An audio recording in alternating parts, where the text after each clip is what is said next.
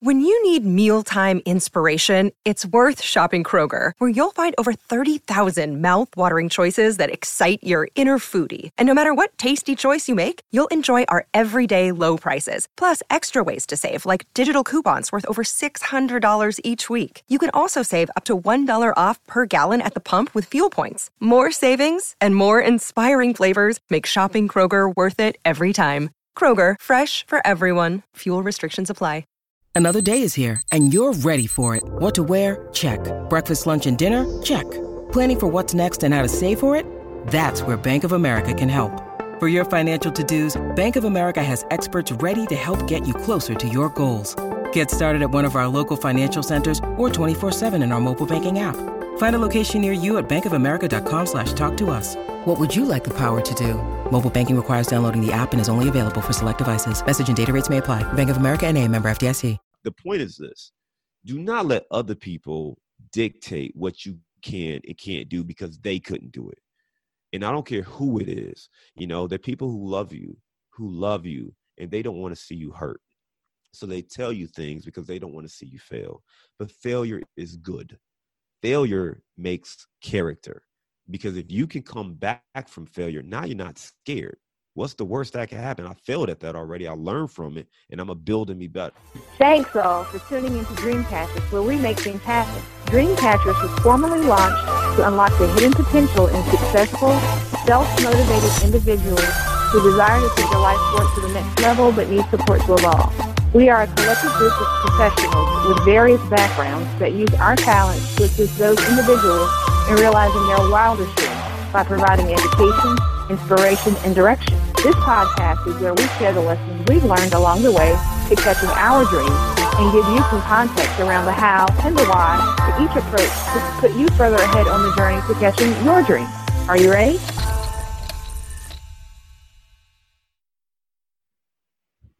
Hey, everybody, and welcome to the Dreamcatchers podcast. I'm your host, Jerome, and I got a very special guest with me today, John Casmon. I met John at the Multifamily Investor Nation Summit.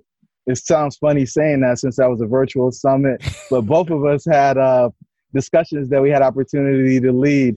John was talking about thought leadership platforms, and uh, he's got a great uh, podcast that I listen to regularly. It's called Target Insights. And you know, my favorite question on the whole deal is, you know, what's your favorite place to eat? And so, John, with that little intro, will you uh, dive in and tell the folks a little bit about you and what your current focus is? Yeah, absolutely, Jerome. First and foremost, thank you for having so, having me on this show, Dreamcatchers Podcast, and uh, I'm really excited to be here talking to you today. We've been able to get to know each other a little bit over the last, you know, a couple months or so, and uh, really excited about what you got going on and talking to your audience today. Uh, so for myself, you know, you mentioned a podcast, Target Market Insights. You know, we just eclipsed over 100 episodes on that. So really excited to teach people about both multifamily and marketing. So we're continuing to expand that, that platform. We just kind of went to uh, twice a week as far as the podcast episodes go, and just you know, really getting some great guests. You know, you you've been on the show, uh, some fire guests, some fire content, and uh, really excited about growing that. Uh, to give a little bit more background on myself, I have a background in marketing. So coming out of school, I studied marketing, uh, got an internship in, at an advertising agency, and basically worked in advertising and marketing for 15 years. Worked on some major campaigns. I've done everything from Super Bowl activations to New Year's Times Square. You know, in the middle of it, watching the ball drop, work, working on my brands uh, to NCAA Final Four, to doing some stuff with you know rap artists and the different musicians. So I've done a whole bunch of really cool things.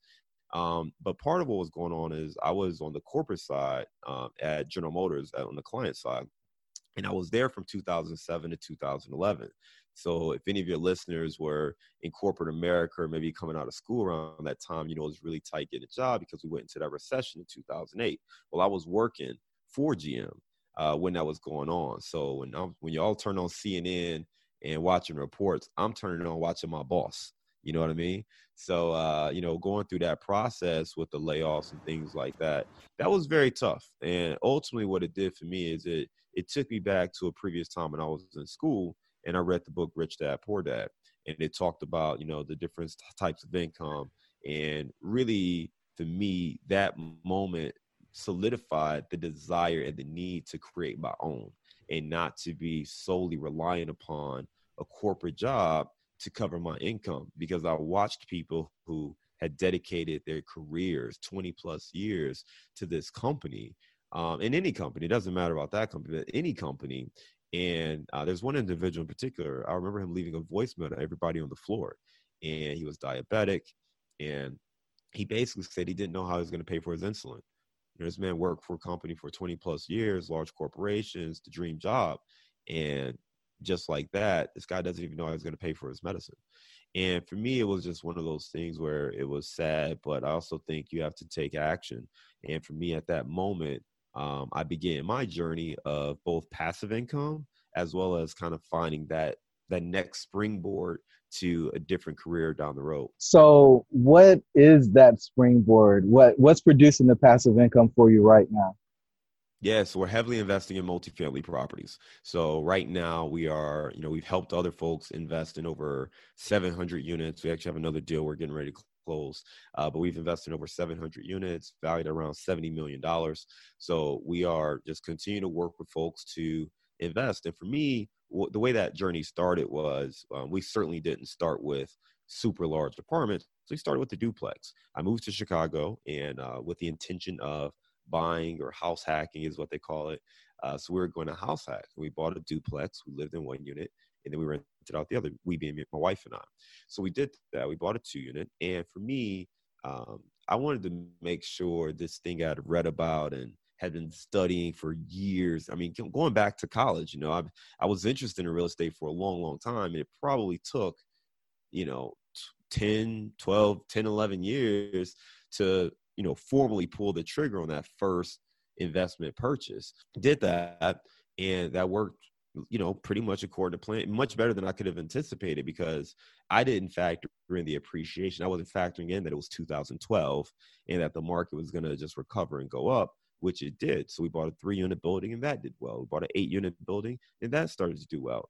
And the challenge for me was I realized while we were growing this and we were getting this passive income, we had a lot of friends and family and other folks who said, Hey, I'd love to invest in real estate, but I'm not going to invest the time and energy that I see you doing to invest. I'm not going to go to all these meetups. I'm not going to read all these books. I'm not going to go to all these podcasts. And at first, I was, you know, I pretty much shrugged my shoulders because I just told them what I was doing. I'm like, well, that's how you do it. And what I started to learn was there was an opportunity to help the, those individuals while also helping us because we were investing all of our own money. So every dollar I had, basically, we were saving and we would buy another property. So you want to talk about sacrificing? I lived in that same duplex um, up until about three weeks ago. You know, we lived in that duplex and I had rented it out, the other unit, and you know, we had bought a house to live. I ended up selling that, and so you know, we had two kids basically in a, a 1,000 square foot apartment. So it was four of us doing. Come on, man. Are you serious?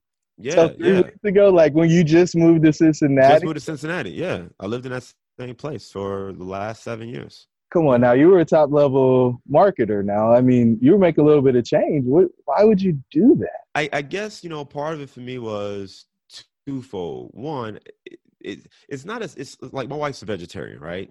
So people ask her like, "Oh, you know, don't you want to try this this meat or don't you want to try this steak?" And she's like, "No," because if you've never had steak, you don't miss steak. If you just go vegetarian, you don't miss it.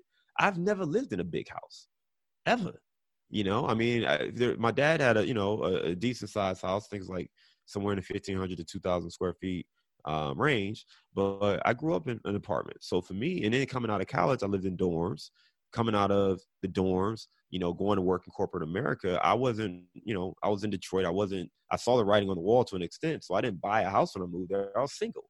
You know, single dude, you don't really need a house. So I was, I rented an apartment. So I've rented an apartment basically since I was 18, you know? So from 18, from dorms to apartment style living is what I've done. So for me, it was easy just to stay doing that. It was familiar, it was comfortable, even for my wife. It wasn't like, we had this 3,000 square foot house we downsized to an apartment. So I would say for your listeners, especially those who are a little bit younger, just you know buy it. You know the difference is just simply instead of you paying the rent, you're collecting rent and you're acting just like the other person.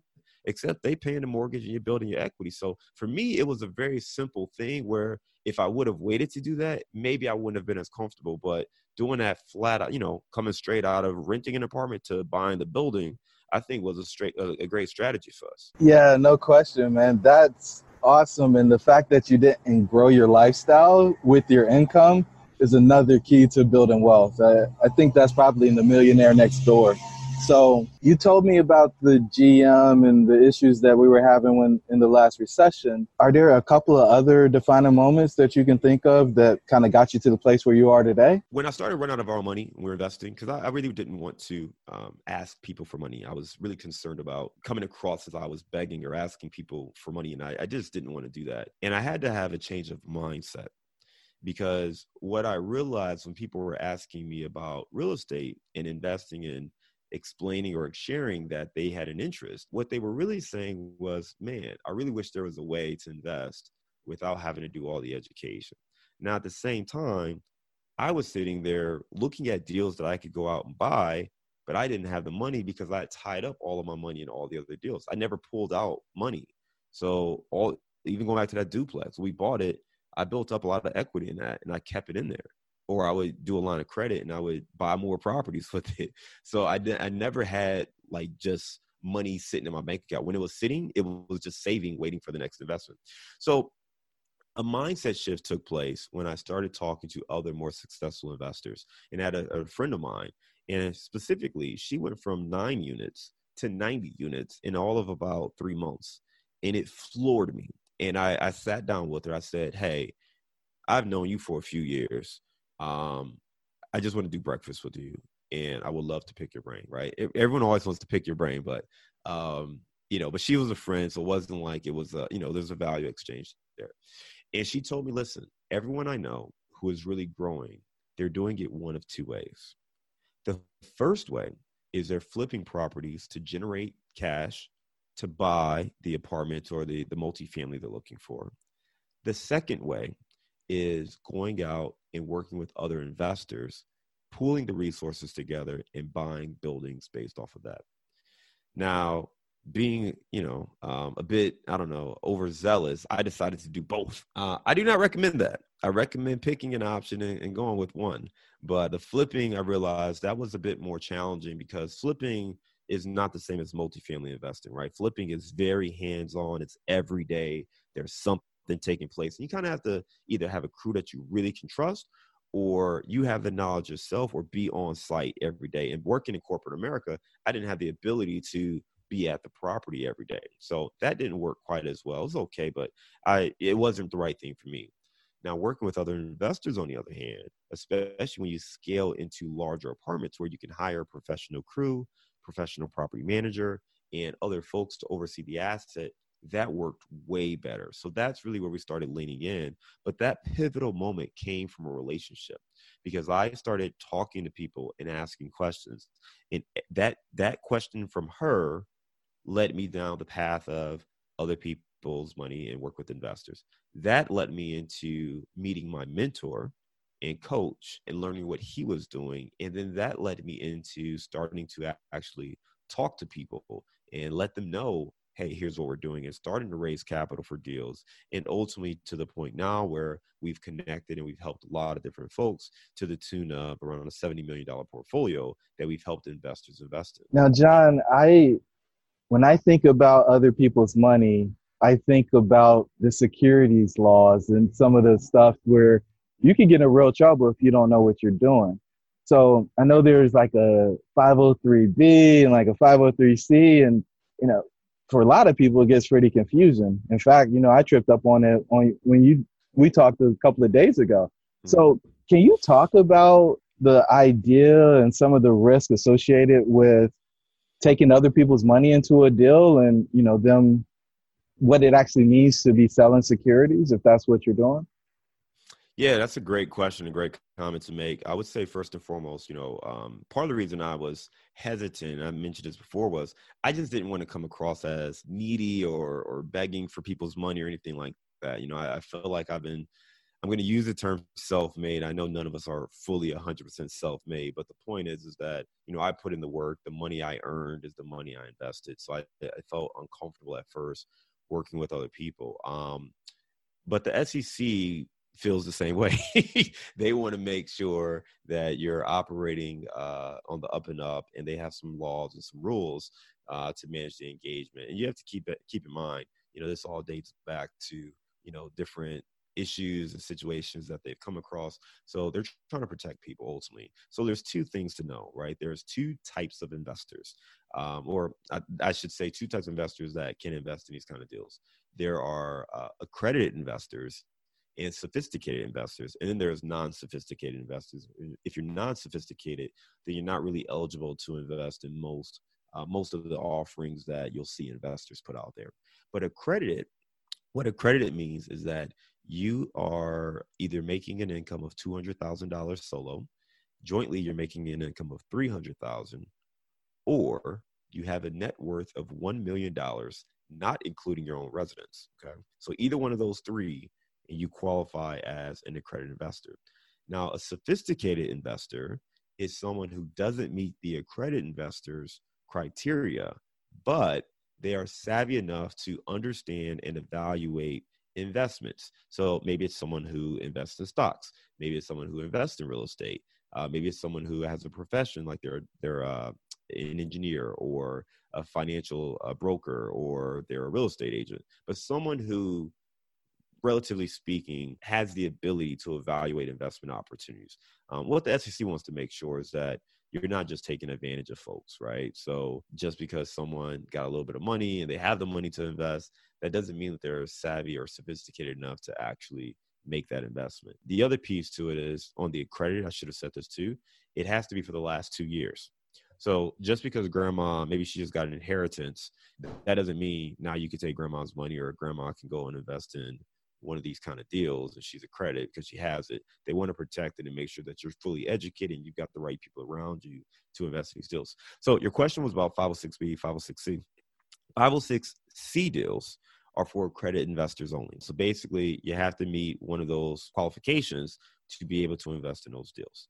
Uh, there's different laws around what you can do to market a 506c deal. You basically could do whatever you want. You can do a billboard. You can, you know, blast Facebook with it, take out Facebook ads, tell the world, here's what we're doing. Um, a 506b offering, it allows for sophisticated investors to come into the deal. Um, the caveat, though, is you have a cap of how many sophisticated investors you can bring in. So you can only get up to 35 sophisticated investors, and you cannot advertise it broadly. You have to have a pre existing relationship with each one of those investors, including the accredited investors. So that's kind of the, the trade off there between going 506C and 506B on any kind of offering. The sophisticated. Hey guys, back in 2016, me and the team decided to formalize Dreamcatchers as an organization that can help people achieve their wildest dreams. If this is you, Please visit our website at dreamshouldbereal.com in order to find out the details of our services and how we can help you become a dream catcher. Talk to you soon. The sophisticated threshold is pretty loose, man. I don't know if I feel comfortable with it or not, but you know, it's it is part of the game. And the pre is this even establishing a relationship, it makes me uncomfortable because how do you document that? How do you make it so that if something goes wrong, because as long as everything goes right, there's not an issue. But if somebody loses their money and it was probably their last, or they're pretty upset about it, um, things can get ugly if you get reported to the Securities and Exchange Commission. Um, do you have any thoughts around that, or how you guys are protecting your company? Yeah, there's a couple things. One, it's a great question, great comment. Um, there are some gray areas when it comes to you know someone's knowledge base or level of sophistication, even the accredited. I mean, just because someone makes a lot of money doesn't mean they actually understand investing. There are folks who maybe they have a highly skilled profession where, from a uh, a book standpoint, they're extremely intelligent or skilled in a certain matter, but that doesn't mean they can evaluate investment risk or investment opportunities. Um, so, one of the things we do is we do focus on the education for that reason. That's why we do our podcast where we talk to folks about what to look for. We write articles, we write blogs, um, and then ultimately, I feel like it's part partially my job to educate folks on the deal. Hey, here's what I see in the deal. Here's what I like. Here are some of the risks. Here are the things that we're looking at. Here's how we're going to mitigate those risks. Uh, and then ultimately, what happens is there's what we call a private placement memorandum or PPM. And that document really details all the risk and everything else that's involved with the investment. So having someone review that, ask questions, they basically sign a document that states they understand what risks are involved in the deal, that they're, you know, they're they're comfortable with it, that they are sophisticated and knowledgeable about it. But ultimately for me, the point is not to um, rely solely on paperwork. I want people to feel good investing with us. So if someone's not comfortable, there are times where I'll tell someone, um, hey, you know what? I don't think you're either ready for this deal or, you know, I'd like to get to know you a little bit better first.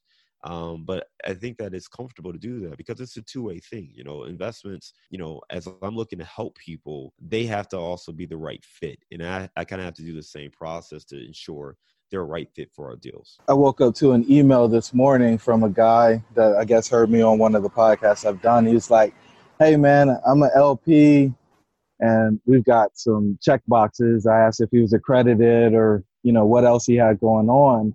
And he's not accredited, but he was just reaching out and letting me know he was an LP. And I was just like, well, I don't know what to do with this, right? Because, you know, I'm not going to put you in a deal because I don't know you and you're reaching out to me solely to invest. But it's interesting just to see how people are looking for opportunities. There's a lot of money in the marketplace. And, um, you know, you just got to be careful with what money you put into your deals from my perspective. Everything that I've done so far has been with people I've known for probably 10 or 20 years. And we've done JV partnerships, which mm-hmm.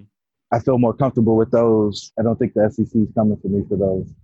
Um, so when you think across, you know, your life, what's the three biggest lessons that you've picked up? Oh, good question. The first one is resiliency, right? So, I mean, if I'm thinking about this from different um, skills or, or, lessons that I want to take away. I think resiliency is the biggest one. I'll give you a couple of examples. I used to wrestle in high school. I know you don't look at me and see, you know, the, the baby version of The Rock, but, you know, I was a big time. No, I'm kidding. Uh, but I did. I wrestled in high school. Now, most people who say stuff like that tell you they were state champ or they were district champ or, nah, not me. I lost every match my freshman year. Every match, right? and I would come home. I mean, my eye would be like, you know, almost closed I'm getting it dragged on the mat and um, all of these different things, man. I mean, just like you know, I was a little bit of a pretty boy back in back in high school too. So I used to, you know, grow my hair out, had an afro going, and wouldn't get it cut until I got a W. And you know, I had all sorts of different things. And um, I remember everyone around me, even people I love. My grandmother's my favorite, you know, person on this planet, and even my grandmother asked me, "Why don't you quit?" And I had a lot of people saying that. And, and the part of the reason I didn't quit was there was a guy, I was also in marching band. I'm, I'm probably a, a, pretty peculiar guy. I used to play chess and marching band, and I also like to fight and wrestle and stuff like that. So I was a strategic fighter, I guess. but uh, in marching band, I remember I was talking to a young lady next to me, and there was a guy behind me. And I told her that, hey, I was going to try for the wrestling team. And he heard me and he said, Oh, you'll never make it. You know, I was on the team last year and you know, like it's hard, it's harder than anything else you could do. You're not, you know, you won't make it. And I didn't even respond, but I heard him and that burned in my head. And every day I wanted to quit, I could just, I saw him. Like, I told you it was hard. And I was like, hell no, dude.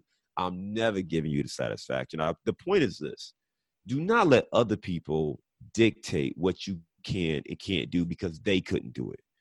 And I don't care who it is, you know, the people who love you, who love you and they don't want to see you hurt. So they tell you things because they don't want to see you fail. But failure is good. Failure makes character because if you can come back from failure, now you're not scared. What's the worst that can happen? I failed at that already. I learned from it and I'm a building me better. So I came from losing every match my freshman year. So I got my name on the board for career wins. You know, I was in the top 20 of all time wrestlers at my high school for career wins when I left the school. So the point, and again, I wasn't a state champ, but I, I never quit. I showed up to practice every day. That leads me into my second lesson consistency.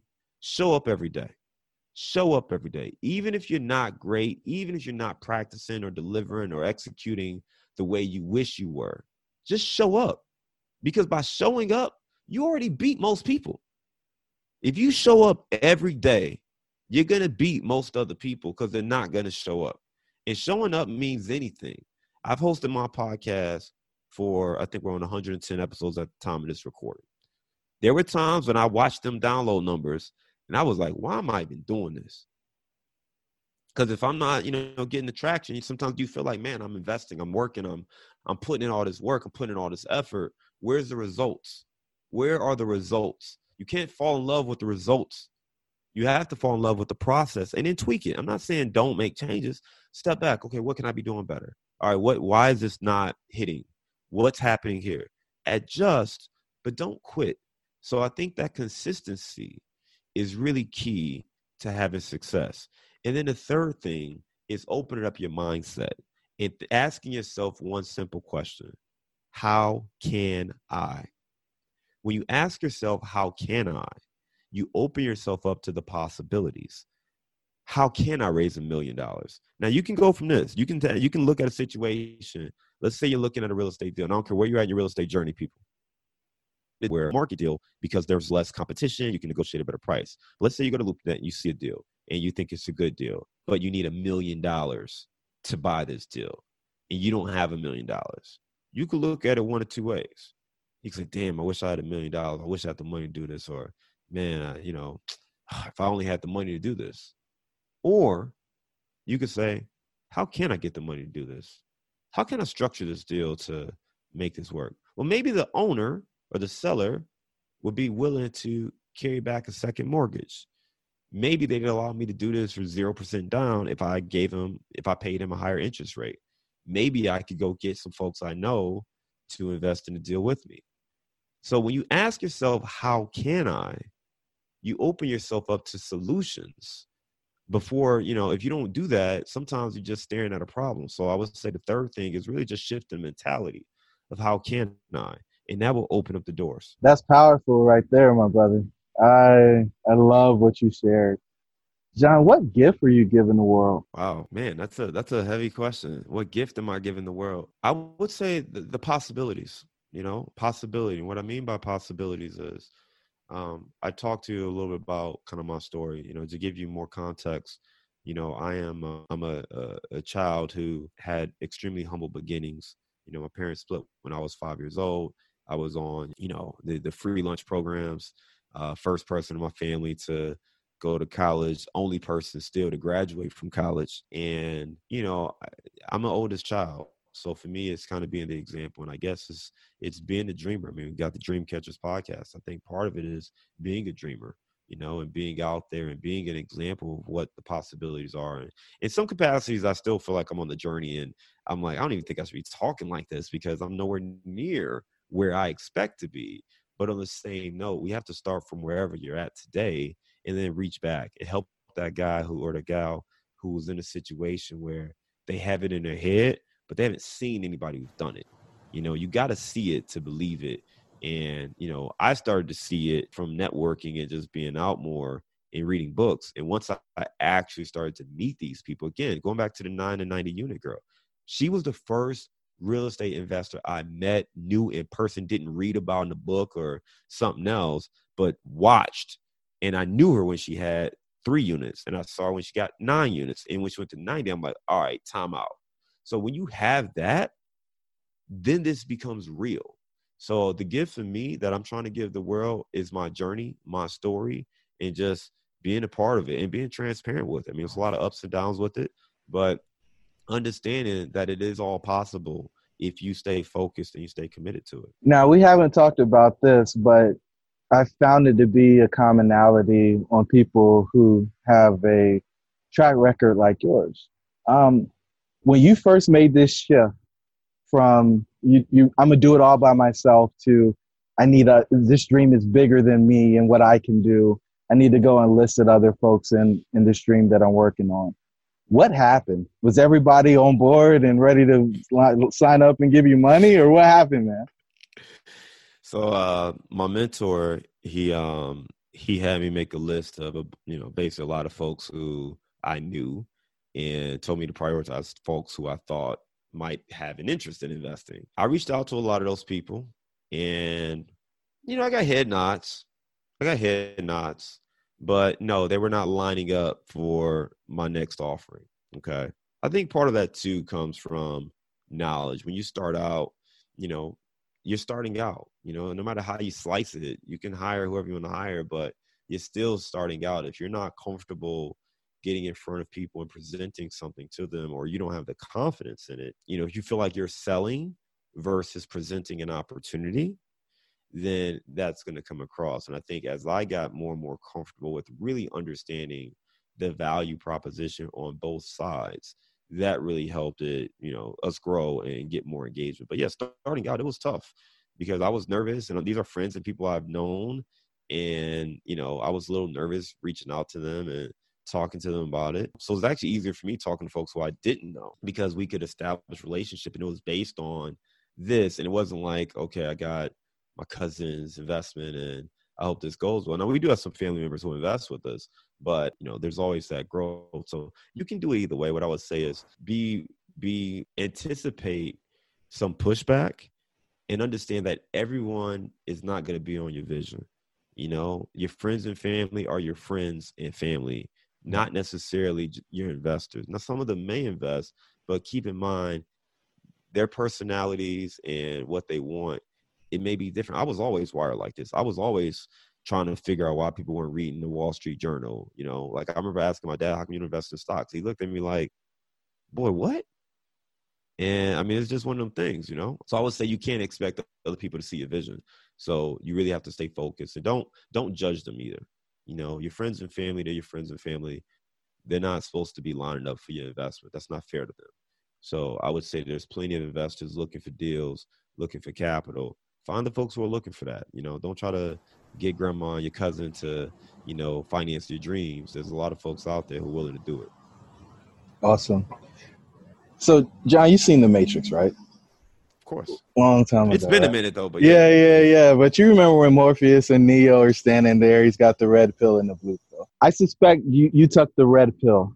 When was that moment for you? When were you presented with the you can stick with the status quo or you can go off and do something different. When when did that happen for you? Yeah, I would say, you know, you you get you get you get hit with it a couple times and then there's like a serious time when you really commit to it. I think moving leaving General Motors large corporation, even with all that stuff that was going on, I was like crushing it. Like the company was doing well, we rebound and they were, you know, they I was on the path to climb and um, I left and moved to Chicago. So that was one of the things where I, you know, I probably took the first half of the red pill because I, you know, I cut off this cushy corporate job. And I was still working in corporate America. It just wasn't for a large company that could pretty much give me anything I wanted. Um, the second time though was when I hired my mentor. And the reason for that was it's the first time I paid money for someone to teach me anything um, outside of like a book or something like that, right? Um, it was the first time I had paid another person to teach me anything. And I felt at that moment I was fully vested. And it wasn't like a huge investment, but nonetheless, for me, it was like, all right, now if I'm paying for this, I'm damn sure gonna get my value out of this, right? So, and this was a guy who was walking the walk, you know, he wasn't necessarily the, the guy he is today, but he was walking the walk. And it's one of those things where when you see success, and someone's telling you what they do and how to do it and they're succeeding it's like oh okay so at that point we saw the whole rest of the pill and you start moving you know because you you have to stay focused on what you're trying to get. For me it was very simple. I wanted financial freedom and i wanted to be able to create the lifestyle where i could do whatever i wanted. And that can change from today to next week. You know one of the biggest things i'm super excited by the time this probably comes out it will have happened. But my oldest son starts kindergarten um, in, in August, and for the last I don't know eight, seven, seven, six, seven years since I got married. Okay, my wife and I we always talked about we wanted to be wherever we wanted to be by the time he started kindergarten, and I wanted to be there on his first day of school. And not just the first day, but whatever. If he starts playing sports or he has chess club or whatever he decides he wants to do, I want the ability to be there. I don't want to be, oh, I got to work or I got to, nah. We'll build a schedule around, not around the kid necessarily, but around the things that I'm passionate about. you know. Um, and that's it, you know, going back to wrestling thing, you know, I was a kid who my parents couldn't come to most of my activities. They had to work. You know, my mom worked two jobs, so she did what she had to do. My dad worked too. My dad worked third shift, you know, second shift and third shift. So they really couldn't come to a lot of my activities. And you don't really think about it as a kid, especially when you're, you know, a young black kid and we don't really talk about, you know, the the uh the mental toughness or the emotional part of it. But I mean, as a as a 16 year old, 17 year old, you're still a kid, man. And every kid wants to look out in the stands and see their parents supporting them. And I mean, I know, I know you talked about football, right? Being a football coach. You know, every every kid wants that, man. I remember really bonding with some of my my my um, my teammates because their parents weren't in the stands either, you know. And um, it, it bothered me, man. It really did. It really bothered me. And it wasn't. It's not a knock or anything like that. They did what they had to do. But point is, is that you know sometimes when you become a parent, you know the things from your childhood impact how you act as an adult. And for me, it's not even a money thing. You mentioned I didn't I didn't give you a money number, right? I haven't told you money. It's not about the money. I like again, I can go back to living in an apartment. I'm good, B. So I can figure that out. It's not so much about the money. It's about how you spend your time. You know, and for me, I always wanted to make sure that I was there for my kids. And that was the important part of it. So the financial freedom, the independence, that's what this is all about for me. And yeah, we want to travel the world and go get our Grant Cardone on and jets and stuff like that too. But number one, I want to be there with the boys, man. I love my boys. So I want to do that and be there for my wife and fam and all those kind of things. So that's, you know, the point. I, I think sometimes folks get caught up on the money and don't focus on that, man. Focus on who you want to be as a person. You know, I want to be present with my kids. That's the number one thing. I want them to go up and not look up in the stands and wish daddy was there. And it's and again, because it's working. Because he's traveling for work, whatever. Nah, man. It ain't about the money because the money just make you do more work and have more obligations. So you got to figure out the right balance there. If you know, make the money and make that money work hard for you, but build the life that you want in that process. Preach, preacher.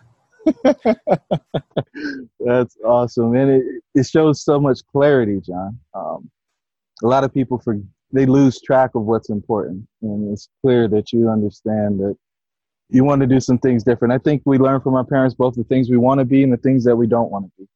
And so I applaud you for prioritizing family. Um, so we're winding, wrapping up, man. I've got two more questions. The first one is, what are you most grateful for right now? Man, I am. Uh, I'm extremely grateful for my family, in particular, my wife, just being very patient. As you know, I'm, I'm a dreamer, so, you know, I, I, had these thoughts like I've had this in my head probably for 15 years. And who knew how it was going to manifest itself? But, you know, I've always thought that I could do various things, but, you know, being patient with me and going down the path on the journey while I, you know, stub my toe at times and hit my head at times, but just being there to support dream. And like I said, we never even had a conversation about, well, I wish I had a house or nothing like that. So just being very supportive and understanding and all that. And also just truly being on that journey with me. Um, I would say that's it. And I would say too, man, I'm uh, I'm very thankful for the struggles that I have, and I say that because resiliency is extremely important. There are a lot of people who do well, but the moment they hit, you know, a hardship, they fold because they they don't really know how to overcome that, or everything's been handed to them. And you know, you know, I've been fortunate to have to figure out a lot of things by myself and starting to wise up to know, hey, there's there's a lot of other people you can lean on. You can lean on, and I would say that's kind of the biggest growth thing for me is just knowing there's always somebody to call, you know, and don't don't don't feel like you have to figure out a situation by yourself. You can always phone a friend. You can always phone a mentor and reach out. And I would say for your listeners too. I mean, you know, you're listening to this. You may not know who I am, but if there's something that you've heard from this episode that you think either me or Jerome, for that matter, either one of us can help you with, send that note. You know, we appreciate it. It's good to know someone's listening and watching and it's in, making an impact. So send that note, send that follow up, and I'm sure we'll both help however we can. But you know, just make sure you're taking that action. You know, I think that's the biggest piece. Love it, love it, and we'll link up so that you can be found. It's not hard to find you though. I think the majority of your social activities and uh, LinkedIn, but I hear you in your intro talk about sliding in the DM, so I guess you're doing some Instagram stuff too. Um, John, the last question for this conversation, and I just want to tell you, man, I'm extremely grateful to get to know you even on a deeper level. This really pulled out some things that I hadn't we hadn't even covered in the conversations that we've had to date. And I, I was a fan of you before, but this just takes it to a new level, man. I really enjoyed your story. What's the one thing you want somebody to take away from this conversation? If you know they blanked out on the last forty-five minutes and they're coming back, what what's their takeaway? Yeah, I would just say be resilient. You know, set your plans, set your goals. I mean, you have dreams. Set a plan for your dreams and go. Take action and be resilient. You know, and don't let other people tell you you can't do your dreams. You know, just start figuring out a plan. If you if you open up your perspective and go back to okay, here's my dream. Let's say your dream is to be an astronaut, just for silly reasons. Your dream is to be an astronaut. People tell you you can't be an astronaut. What you have to ask yourself is how can I become an astronaut? What does it take to become an astronaut? Then you probably want to go talk to some astronauts or talk to some, you know, but I mean, there's a process and you have to break it down methodically to understand, okay, what does it take to accomplish this goal? Who do I know who's accomplished this? Where can I find people who've accomplished this? And then, you know, are there podcasts? Are there books? What can you get from Google? But just start being methodical. And if you want it, go get it. But you got to show up every day and be consistent. I mean, if you add consistency with resiliency, you'll be straight. But just go after it. Perfect, perfect, perfect, man. John, thanks again. Um, hey guys, if you made it to this point of the podcast, I'd love a five star rating and review, and don't forget to hit the subscribe button. Um, John, again, thank you, man. I really appreciate your time. We'll talk soon. Sounds good, man. Thanks for having me on. All right. Bye.